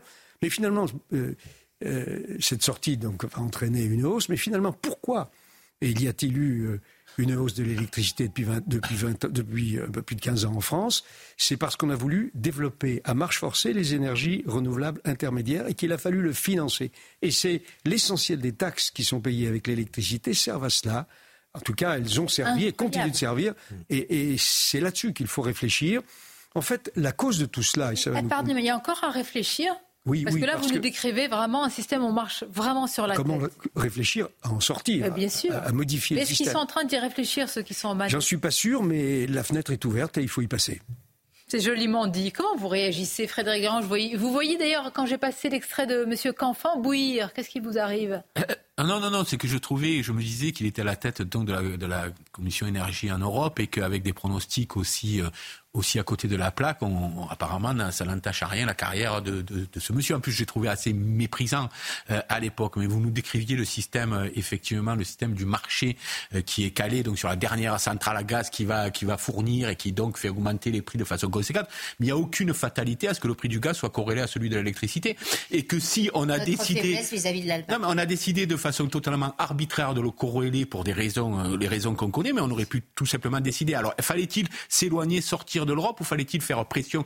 euh, L'Europe sans la France, il n'y a plus d'Europe, à mon avis, sans la France. Mais donc, Nous sommes d'accord, donc mais... ce qui signifie qu'on a, on a un poids suffisant, si tant est qu'on voulait s'en servir de temps, que, mm. que nous voulions nous en servir de temps en temps, pour dire maintenant où on réforme ce marché de l'électricité, où nous nous éloignons euh, de, de, de cela. Le problème, c'est que je pense que, grosso modo, c'est quoi au départ ? C'est, une, c'est idéologique. C'est-à-dire que l'ouverture du marché, c'est avant tout une idéologie, c'est de dire ben, prétendument la concurrence fera gagner le consommateur. On a toujours entendu dire que le monopole desservait le consommateur. Peut-être que c'est mais vrai dans certains domaines, mais c'est pas vrai. Mais si, si une juste. idéologie antinucléaire s'est infiltrée dans l'appareil d'État, qu'est-ce que vous voulez faire ? Il y a une Comment idéologie ult- néolibérale. Vous nous disiez les, les, les, les fournisseurs alternatifs sont des traders. Ça veut dire qu'ils ne connaissent pas le métier de l'électricité, que simplement ils jouent.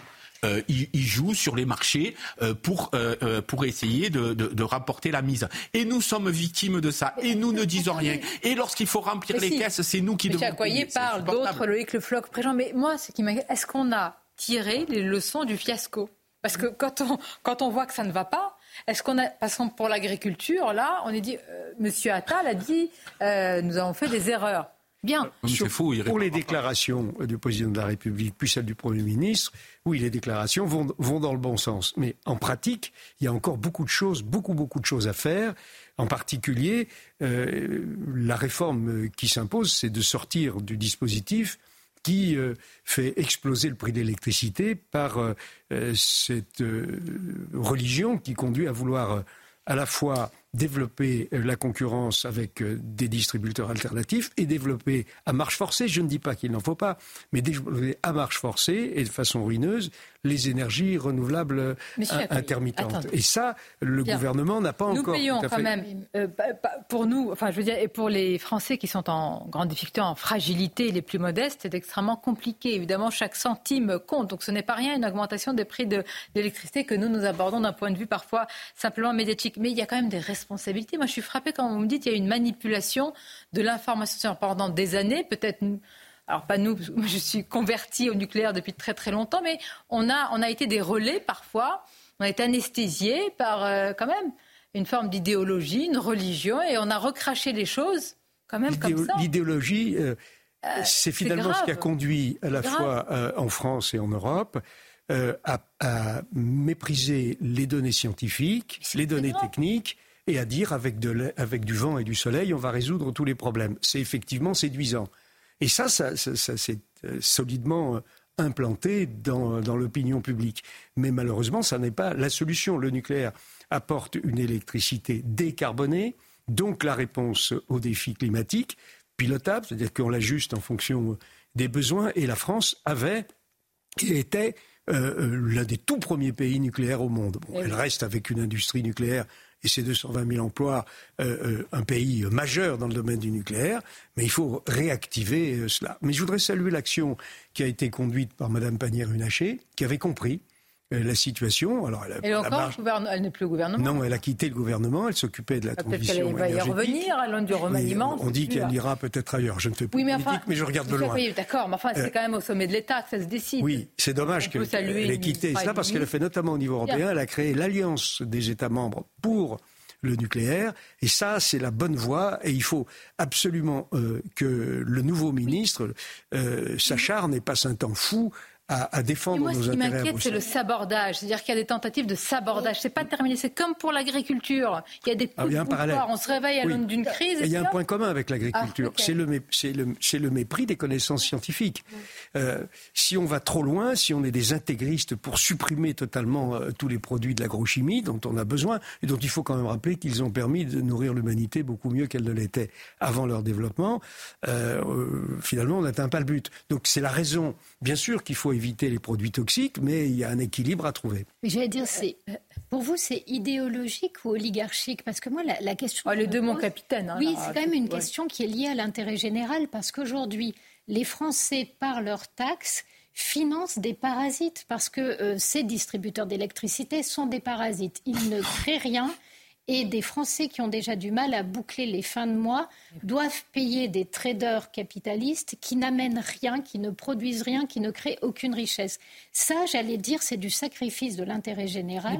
Et si aujourd'hui, les politiques ont tellement de mal à avoir un lien de confiance avec les Français, c'est à cause d'histoires comme ça. Et pour le coup, on a le même sentiment quand on regarde ce qui s'est passé avec l'agriculture. Mais oui, c'est ce qui vient de se dire. Je voudrais, je voudrais, je voudrais préciser, il y a quelques distributeurs alternatifs qui ont construit euh, des, des, euh, des champs d'éoliennes, mais c'est, c'est, c'est dans, c'est, ou, des, ou, des panneaux, ou des champs de, de panneaux photovoltaïques, mais c'est de l'alternative. Et il y, y en a deux qui ont construit Euh, chacun une centrale à gaz, c'est Total Energy et Engie. Mais l'ensemble des cent euh, n'ont fait que euh, en tout de cas, l'ingénierie merci, financière. Si merci on peut appeler pour ça votre parole. Merci sur votre, pour votre parole pertinente, parce que vous alertez depuis longtemps quand c'était à contre-courant. Et vraiment, moi, je, je lis à la fois votre livre, et puis votre tribune, et puis les, les rapports. C'est, tout est argumenté, étayé, donc c'est important. Vous, faites pas, vous êtes un lanceur d'alerte. Mais véritablement... C'est pas, c'est pas le qualificatif que j'aime le plus, mais je suis simplement réaliste. Et je suis convaincu depuis toujours que toute décision publique doit être précédée de fondements sur un raisonnement rationnel, sur les connaissances scientifiques et techniques. Puissiez-vous être écouté encore plus, en tous les cas, merci de nous le dire ici sur le plateau de, de CNews. Restez avec nous, c'est une information qui concerne le monde entier. On en parle avec un formidable conteur qui ne raconte pas d'histoire. Sauf quand il parle de la royauté un petit peu, Bertrand Descartes. Regardez les réactions politiques. Alors là, et c'est, c'est en ça, c'est un sujet éminemment politique, évidemment, l'état de santé du roi. Tous les dirigeants, quasiment tous, ont réagi du monde entier, ou presque. Et tout cela est résumé par Tony Pitaro. Une annonce du palais de Buckingham qui secoue le monde entier. Le roi Charles trois est atteint d'un cancer à l'âge de soixante-quinze ans. Le Premier ministre britannique Rishi Sunak a très vite réagi. Nous souhaitons à Sa Majesté un prompt rétablissement. Je ne doute pas qu'il retrouvera rapidement toutes ses forces et je sais que tout le pays lui adresse ses meilleurs vœux. En France, Emmanuel Macron s'est exprimé quelques heures après l'annonce. Nous souhaitons à Sa Majesté le roi Charles trois un prompt rétablissement. Nos pensées vont au peuple britannique. Amitié. Outre-Atlantique, les réactions se sont multipliées. Je m'inquiète pour lui, je viens d'apprendre son diagnostic. Je lui parlerai si Dieu le veut. C'est un homme merveilleux que j'ai bien connu pendant ma présidence et nous prions tous pour qu'il récupère rapidement. Le Premier ministre canadien Justin Trudeau a lui aussi adressé ses vœux de rétablissement. Comme les Canadiens de partout au pays et les citoyens du monde entier, je pense à Sa Majesté le roi Charles trois qui subit un traitement contre le cancer. Nous lui adressons nos meilleurs vœux et espérons qu'il se rétablira rapidement et complètement. Le roi Charles trois a commencé hier un programme de traitement au cours duquel les médecins lui ont conseillé de reporter ses activités publiques. Et je crois savoir, Bertrand Descartes, que les responsables, les chefs d'État du Commonwealth ont été prévenus, m'avait dit personnellement. Personnellement, bon, oui, on vient de voir la rappelons réaction. Quand même que c'est combien de combien d'habitants ? Alors c'est cinquante-six États sur lesquels, euh, que chapeau de Charles trois, il ne règne pas sur les cinquante-six États. Je pense que quatorze ou quinze seulement sont souverains. Mais en tout cas, les cinquante-six États ont été, les chefs de ces cinquante-six États, dont euh, Justin Trudeau, dont on vient de voir la réaction, lui qui est président du Canada, euh, ont été en effet prévenus personnellement, ce qui montre encore une certaine oui. gravité quand même dans la situation. Euh, Monsieur Accoyer, en tant que euh, président de l'Assemblée nationale, est-ce que vous avez rencontré, vous avez reçu euh, la reine euh, non, Elisabeth? Je non, pas, je n'ai pas reçu, mais euh, dans un mandat précédent, euh, un président précédent de l'Assemblée avait reçu effectivement euh, la reine et j'avais eu l'occasion de la croiser. Évidemment, avec des relations extrêmement fortes. Est-ce qu'il a les mêmes relations avec euh, la France, euh, Charles trois? Il adore la France. Il adore. La... Il avait oui, réservé oui, souviens, son oui. premier on a beaucoup voyage parlé. Officiel à la France, mmh. qui malheureusement a dû être reporté. C'est l'Allemagne, tout compté, qui a décroché le grelot. On peut peut-être dire que depuis son accession au trône, donc en septembre deux mille vingt-deux, on estime qu'il a... Euh, qu'il a euh, que, euh, accompli, pardon, plus de six cents engagements. Donc, ça veut dire que c'est un roi qui travaille. Bah oui, alors il travaille. Est-ce qu'il va alléger sa charge? Écoutez, ça, bah oui, ce parce que c'est vraiment très important, et Judith Vintrop m'a alerté tout à l'heure, c'est-à-dire l'image qui va être donnée. Donc, voilà quelqu'un qui est malade, dont on va voir l'évolution de la maladie, et il va continuer avec une charge de travail qui est tout à fait normale. Est-ce qu'il va l'alléger? Alors, on va reconnaître, hein, ce n'est pas le même travail évidemment que beaucoup que ceux qui nous regardent, qui sont à la ferme, qui sont à l'usine, qui sont dans les bureaux, dans les banques, et cetera. Mais malgré tout, c'est un symbole. Absolument, ce n'est peut-être pas physique, mais en tout cas, croyez-moi, pour avoir suivi euh, des déplacements royaux, il y a une attente considérable de la population qui se masse derrière les barrières métalliques depuis l'aube parfois. Je vous rappelle quand même que ces déplacements du roi et de la reine sont prévus plus de deux ans à l'avance.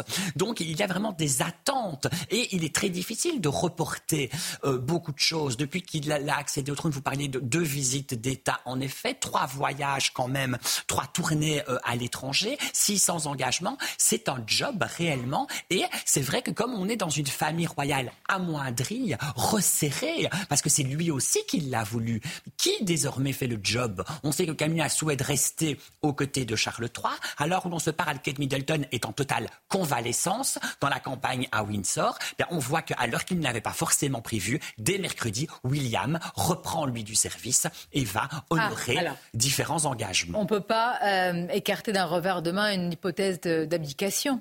On ne peut pas l'écarter. On parlerait peut-être davantage, peut-être de régence, peut-être ouais. dans un premier temps, peut-être avant, peut-être l'abdication. Mais c'est vrai que, et vous savez, ce serait peut-être la révolution de ce très court règne peut-être de Charles trois, c'est de dire que désormais les choses sont différentes et même un roi d'Angleterre qui est surtout lieutenant de Dieu sur terre, ah, oui. puisqu'on rappelle qu'il est chef de l'église anglicane, bien pourrait sûr. Peut-être accepter l'idée, lui aussi, de devoir abdiquer pour des raisons médicales. Compliqué pour est... quelqu'un qui a attendu toute sa vie hein, c'est, pour c'est, avoir la couronne sur la tête. C'est frustrant, mais on n'en est, est pas encore là évidemment, mais la, la presse et on va suivre évidemment attentivement. Et vous affichez et... votre... Euh, comment dire Euh, compassion, si je puis dire, votre soutien avec ce cœur. Ouais. Même si vous êtes belge, hein, je le rappelle à chaque fois, parce que ça prête à confusion. Absolument. Bon. Et ben, je, je viens d'un pays qui a gardé lui aussi une monarchie. Mais nous aussi, quelque part, hein, je vous le dis à chaque fois, n'est-ce pas? Merci, c'était un plaisir de vous avoir autour de cette table, Bernard Accoyer. Merci. Et à nos invités, évidemment. On rappelle votre livre... Monsieur Mon Téc... petit dictionnaire de la royauté. Très bien. Et euh, le journal, en tout cas le rappel des titres, avec vous, Michael, pour clore l'émission. Nouvelle journée de grève pour les enseignants. Ils dénoncent leurs conditions de travail et le choc des savoirs. La semaine dernière, seuls cinq pour cent d'entre eux se sont mobilisés. Ursula von der Leyen face à la colère agricole. La présidente de la Commission européenne a annoncé ce matin retirer un projet de loi visant à réduire l'usage des pesticides. Et puis les soldes d'hiver se terminent ce soir et les commerçants font grise mine. Le bilan est très décevant. Entre baisse du pouvoir d'achat, faillite en cascade et concurrence sur le web, les soldes ne font plus recette.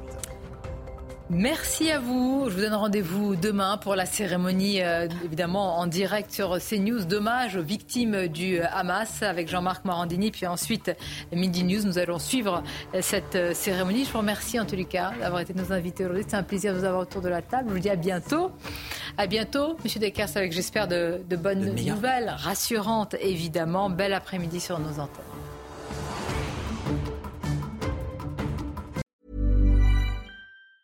Planning for your next trip? Elevate your travel style with Quince. Quince has all the jet-setting essentials you'll want for your next getaway, like European linen, premium luggage options, buttery soft Italian leather bags, and so much more. And it's all priced at fifty to eighty percent less than similar brands. Plus, Quince only works with factories that use safe and ethical manufacturing practices. Pack your bags with high-quality essentials you'll be wearing for vacations to come with Quince. Go to quince dot com slash trip for free shipping and three sixty-five day returns.